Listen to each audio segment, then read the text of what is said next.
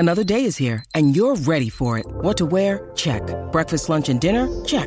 Planning for what's next and how to save for it? That's where Bank of America can help. For your financial to-dos, Bank of America has experts ready to help get you closer to your goals. Get started at one of our local financial centers or 24/7 in our mobile banking app. Find a location near you at bankofamerica.com/talktous. What would you like the power to do? Mobile banking requires downloading the app and is only available for select devices. Message and data rates may apply. Bank of America N.A. member FDIC. When you need mealtime inspiration, it's worth shopping Kroger, where you'll find over 30,000 mouthwatering choices that excite your inner foodie. And no matter what tasty choice you make, you'll enjoy our everyday low prices, plus extra ways to save, like digital coupons worth over $600 each week. You can also save up to $1 off per gallon at the pump with fuel points. More savings and more inspiring flavors make shopping Kroger worth it every time. Kroger, fresh for everyone. Fuel restrictions apply. I'm Alex Rodriguez. And I'm Jason Kelly. From Bloomberg, this is The Deal. Each week, you'll hear us in conversation with business icons. This show will explore deal-making across sports, media, and entertainment.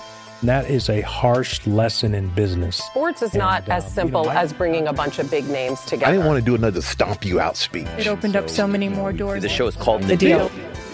Listen to The Deal. Listen to The Deal on Spotify. This episode is supported by FX's Clipped, the scandalous story of the 2014 Clippers owner's racist remarks captured on tape and heard around the world. The series charts the tape's impact on a dysfunctional basketball organization striving to win against their reputation as the most cursed team in the league. Starring Lawrence Fishburne, Jackie Weaver, Cleopatra Coleman, and Ed O'Neill.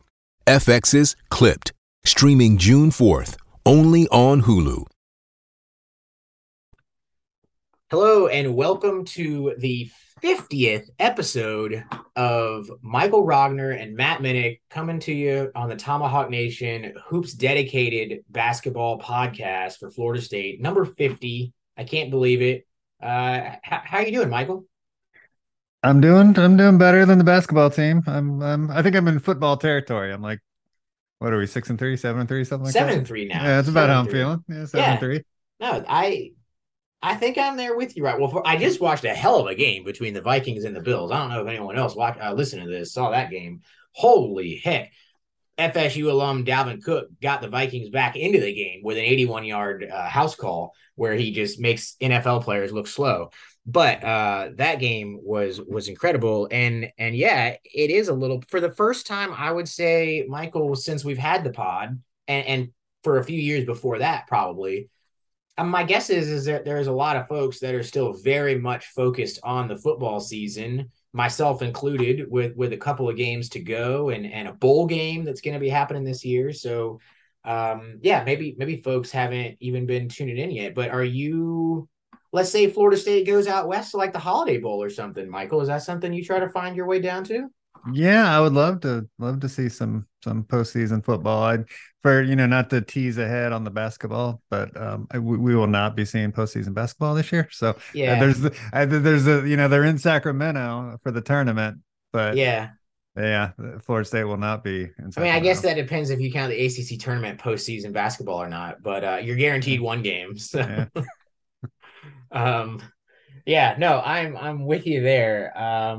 Yeah, maybe we'll. So, if you're tuning in to hear about how dominating Florida State has been against Miami and Syracuse, and I'm just gonna spoiler alert for you, Florida State is gonna kick UF's ass. I'm just in football. I'm just gonna go ahead and throw that out there right now. They're gonna run for 300 and just demolish them. On the basketball side of things, the women actually have looked pretty good. The women have an infusion of talent and a pace and space offense that is very interesting to watch and putting up a lot of points. The men.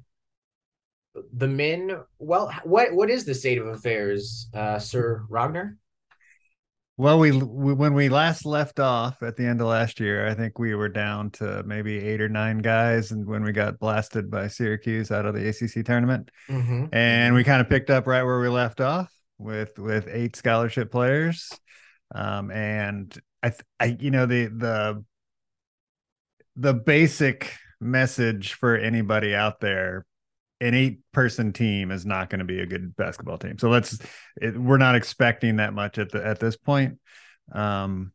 But the ways in which this team has shown that to be bad in the early going is really head scratching. And it's been a little bit alarming to watch. And the coaches certainly have their work, cut out for them. Yeah. We did a couple of podcasts over the summer. And I, maybe a listener can come and point out my errors here, but in rough order, something along these lines of like podcast number 47, great news, Matthew Cleveland's coming back, like excellent, and talked a little golf and things like that. Podcast 48, we got a transfer, Jalen Gainey he's a 2-time Ivy League Defensive Player of the Year. That is excellent. He is going to just be a rim runner and rebound and do all the things that we need. Be a defensive minded Malik Osborne for us. Fantastic.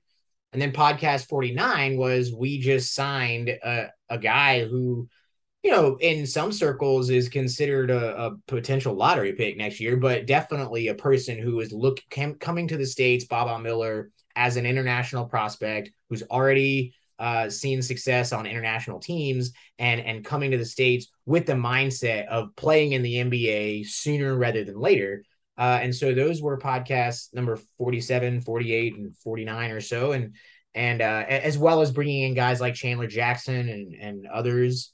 And we at podcast 50 do not have Jalen Gainey at all for this season.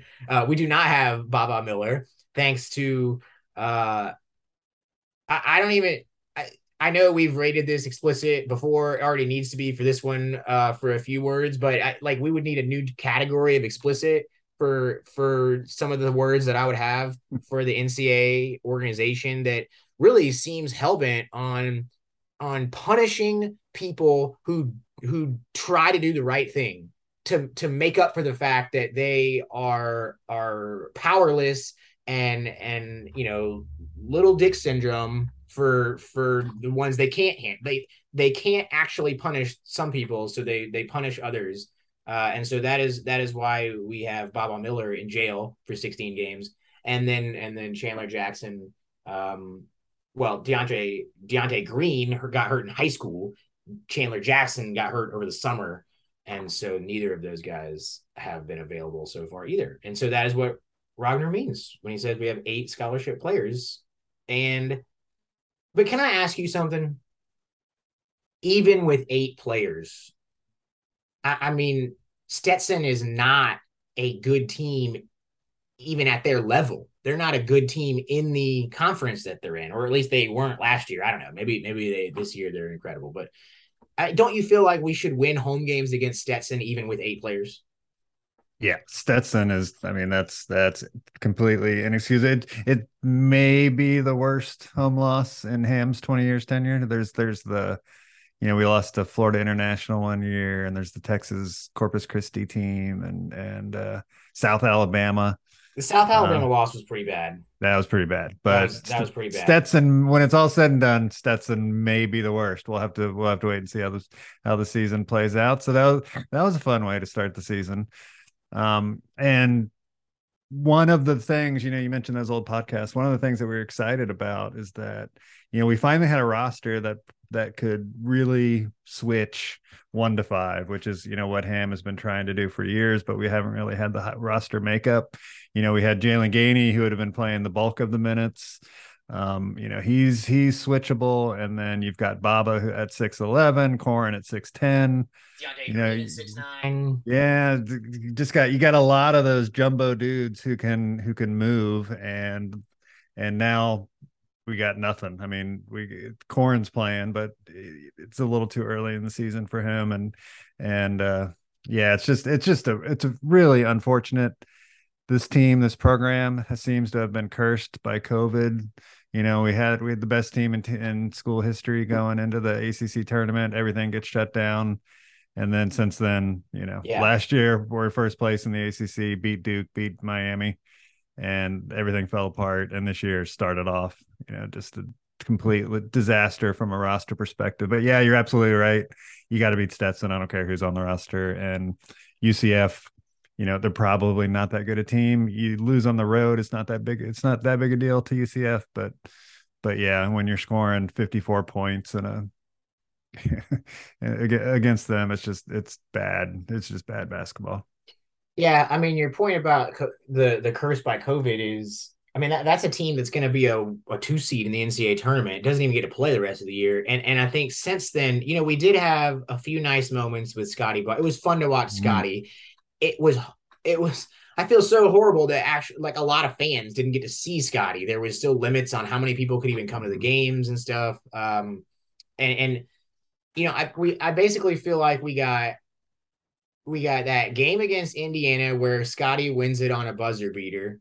We got the really, really kind of it all came together game in the second round of the NCAA tournament against Colorado that we got into the Sweet 16 after that. And we had a nice game against Duke last year. And that's basically the positives since COVID. Yeah. Which is not fun. It feels like, can we just have the football team and the basketball team be good at the same time? Which apparently we cannot.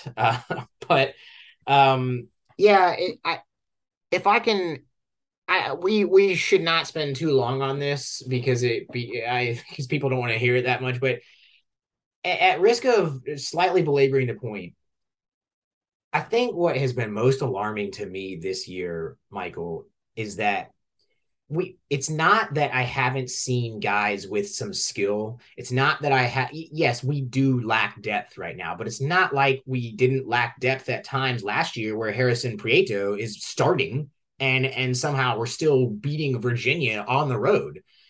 It's what I have been troubled by is that the culture of basketball that Hamilton and Stan Jones and others have created at Florida State, that is this, you know, you sell out for the time that you're on the court, you're selfless, you front the post, you're disruptive you hear coaches say things in press conferences like, you just can't run your stuff against Florida State. You just can't get comfortable.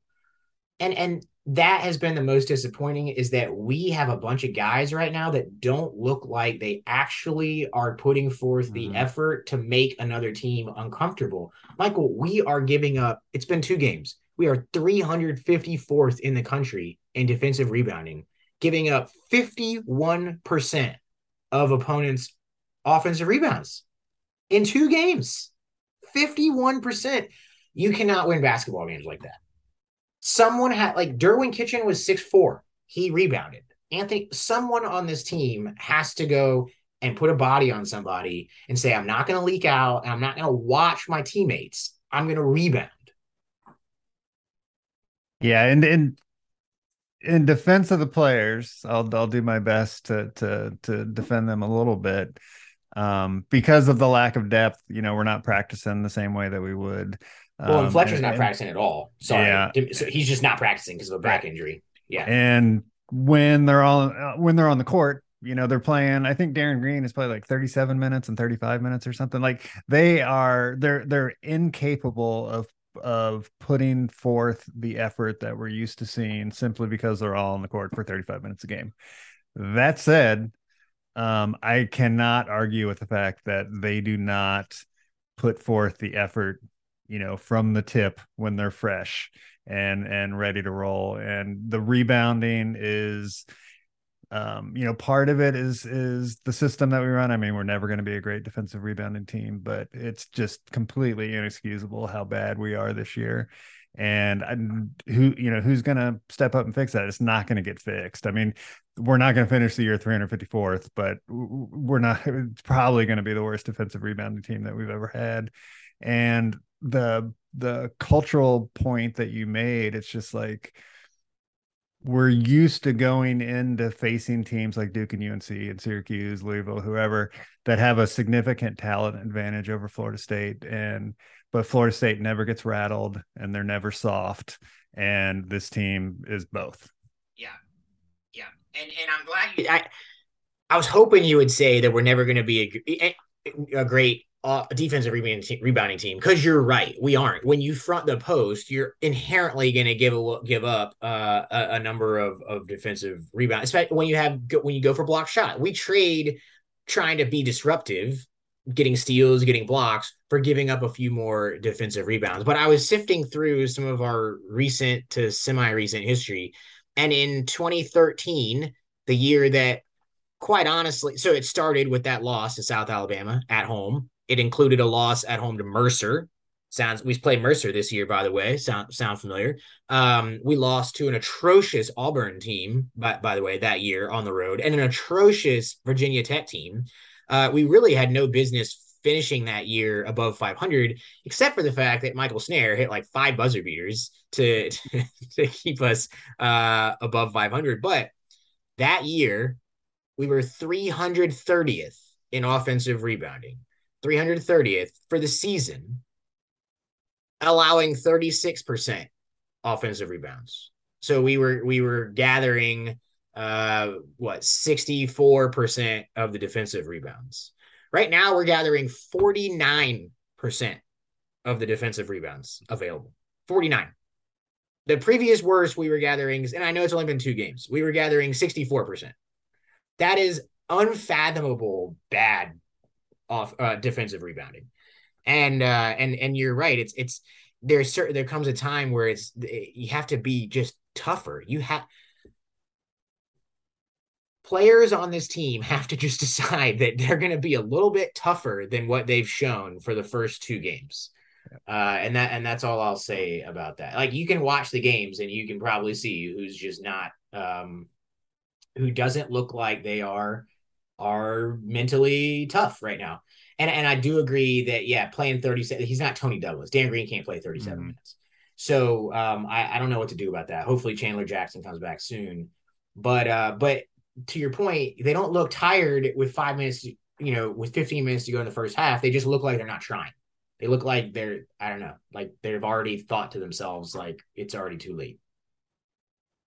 Yeah, if you look at that 2020 team that got screwed over by COVID, they were not good. Defensive rebounding team. They were 281st in the country, but they were 4th in block shots and 9th at turnovers. So they were absolutely elite at some really key defensive 10th metrics.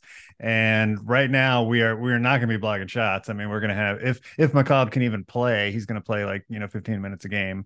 And nobody else is going to be out there blocking shots. And we have shown nothing to suggest that we're going to be as disruptive as some of the teams that we've been in the past. Maybe that'll change a little bit.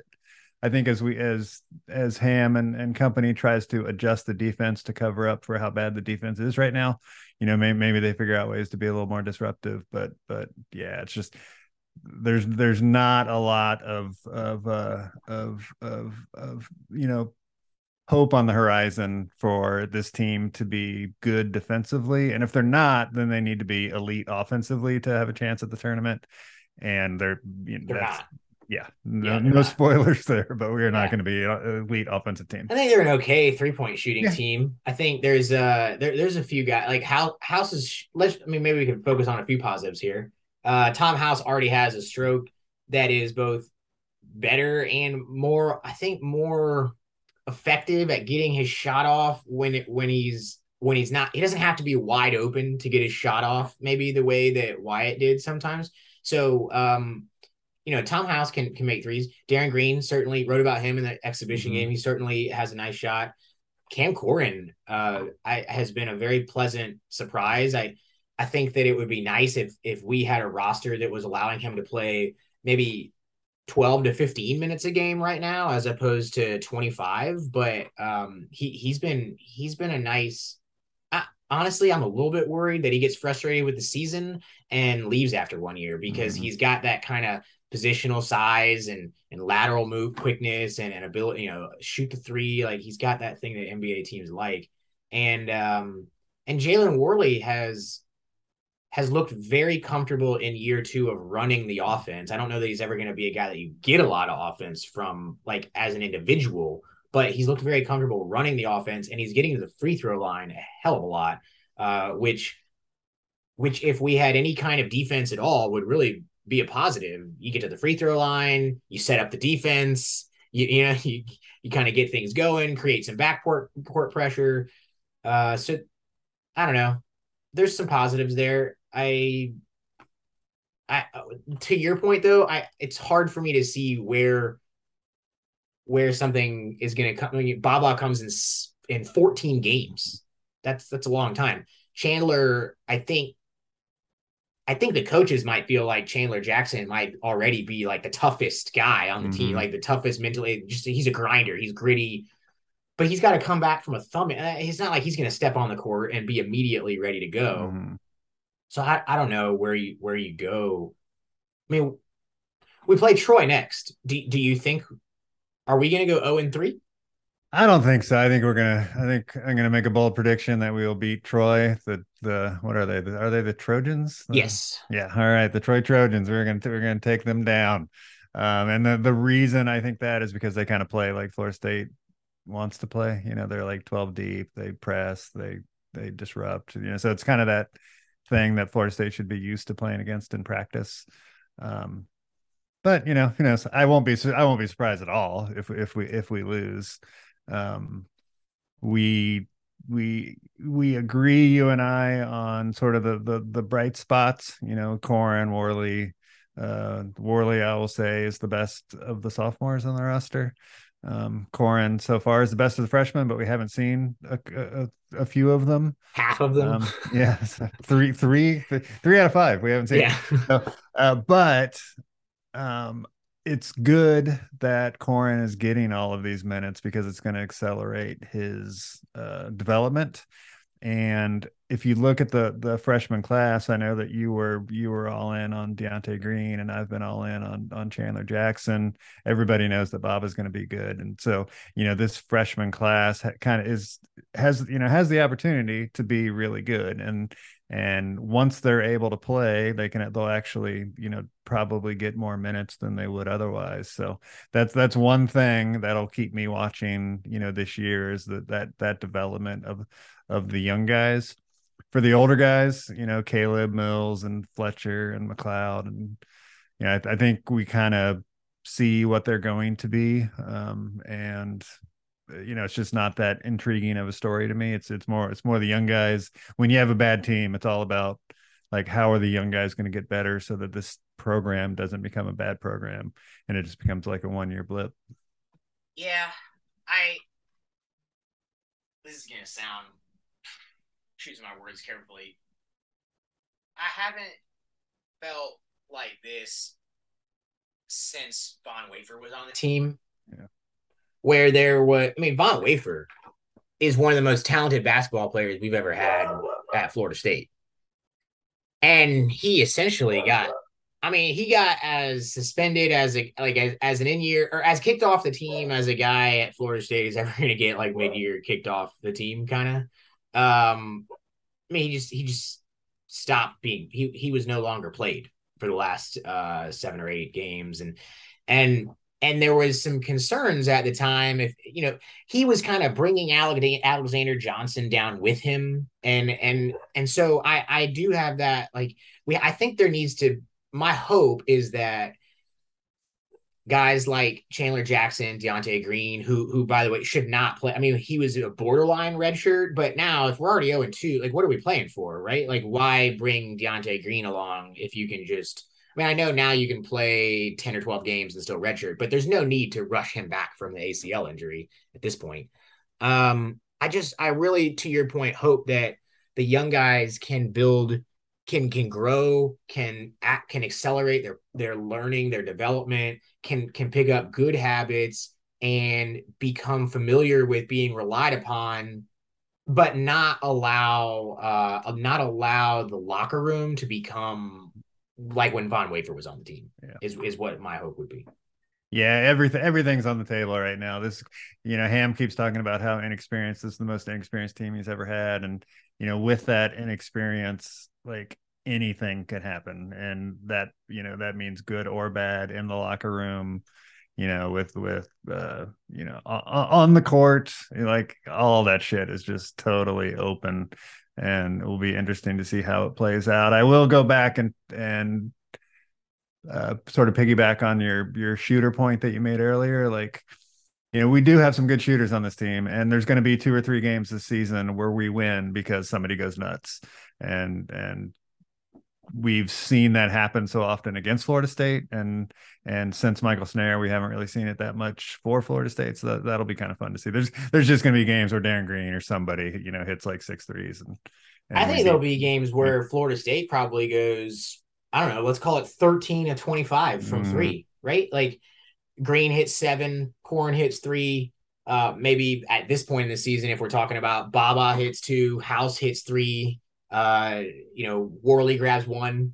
Like I could see us having 12 or 13 threes in a game. And yeah, that's going to win you basketball games.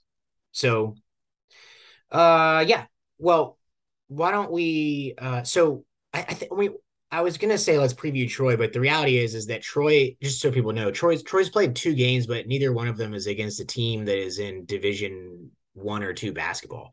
So kind of hard to preview them. They, like Michael said, they're not a very good team. They're deeper. They're going to try to pick up the pace, and it probably will look sloppy at times and probably will look like a up and down track meet at times. And hopefully Florida State is able to have more points than Troy at the end. But why don't we take a quick break and then maybe come back and talk a little bit about, I hate to say this, but maybe some like next year things. We had some good news for people coming in next year. I'm Alex Rodriguez. And I'm Jason Kelly. From Bloomberg, this is The Deal. Each week, you'll hear us in conversation with business icons. This show will explore deal-making across sports, media, and entertainment. That is a harsh lesson in business. Sports is not as simple as bringing a bunch of big names together. I didn't want to do another stomp you out speech. It opened up so many more doors. The show is called The Deal. Listen to The Deal. Listen to The Deal on Spotify. All right.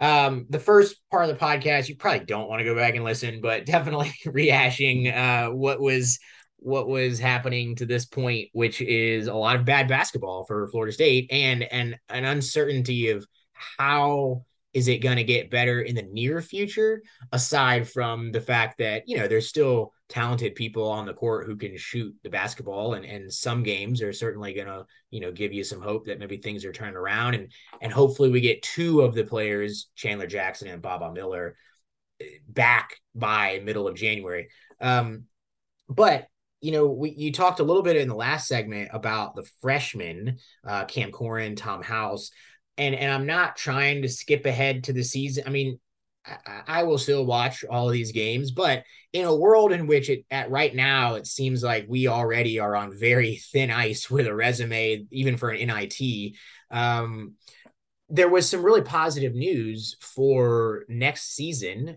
which is that our big time recruit signed, right? Yeah, absolutely. Bull Bowen or Taylor Bowen from New Hampshire. He's in one of those prep schools up there. You know, he's 6'9", super athletic. He's that, you know, we ever since we switched to the system, you know, where we're trying to switch 1 through 5, my big complaint has been we just haven't had the right roster for it. Like we had Dom, we had, you know, Tenor Ngom, you know, McLeod, like those guys are not. They're not guarding anybody out on the perimeter, but we keep doing it. And the you know what we really need to be able to do is have those jumbo wings who can play outside on offense and defend, you know, everybody on defense. And if things play out next year, you know, we'll have Taylor Bowen, Cam Corin, Deonte Green, Jalen Gainey. He certainly won't play outside on the offense, but he can defend anybody.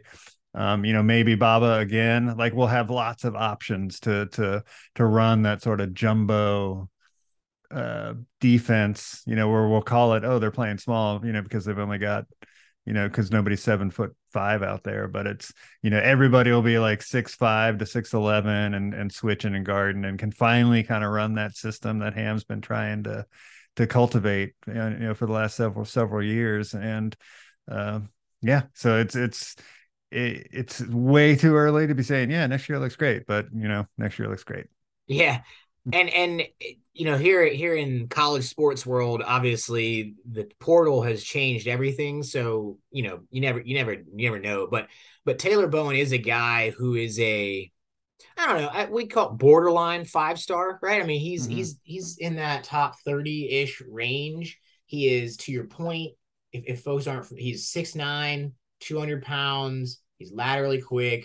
I mean, we're talking it's a shame that Chris Singleton was never on the team when Hamilton was trying to switch everything, because Chris Singleton might have developed into the best defender ever in college basketball. But this is, you know, you need those Pat Williams, you need the Raekwon Graves, you need the Malik Osbornes on the team to run the defense we want. And to your point, you know, a 6'9 Taylor Bowen with a 6'9 or 6'10 Cam Corin with a 6'11 Jalen Gainey is a pretty good start to a defense. And I understand that I said earlier in the podcast, gosh, I hope Cameron Corin, I mean, it is definitely possible that Cameron Corin, I don't know, plays well enough this year to go and be a late first, early second round pick, but or maybe late second round pick. Maybe he just doesn't want to be on the team anymore. I'm not saying I've heard that, just it's college basketball.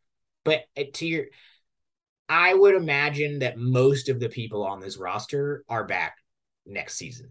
I can't see a world right now in which Matthew Cleveland is able to be drafted based on his offensive skill set.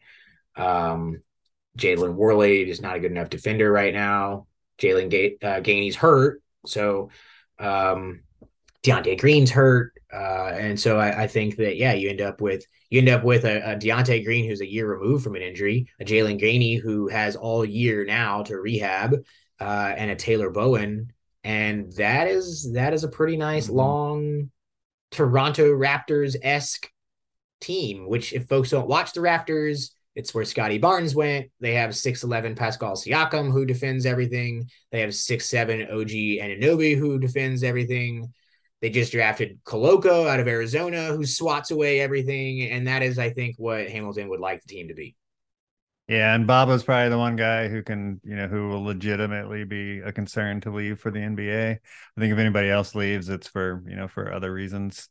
You know, maybe it's like Balsa, who just, you know, wanted to get a pro career started, but not in the NBA, or maybe, you know, there's Butler just wasn't happy.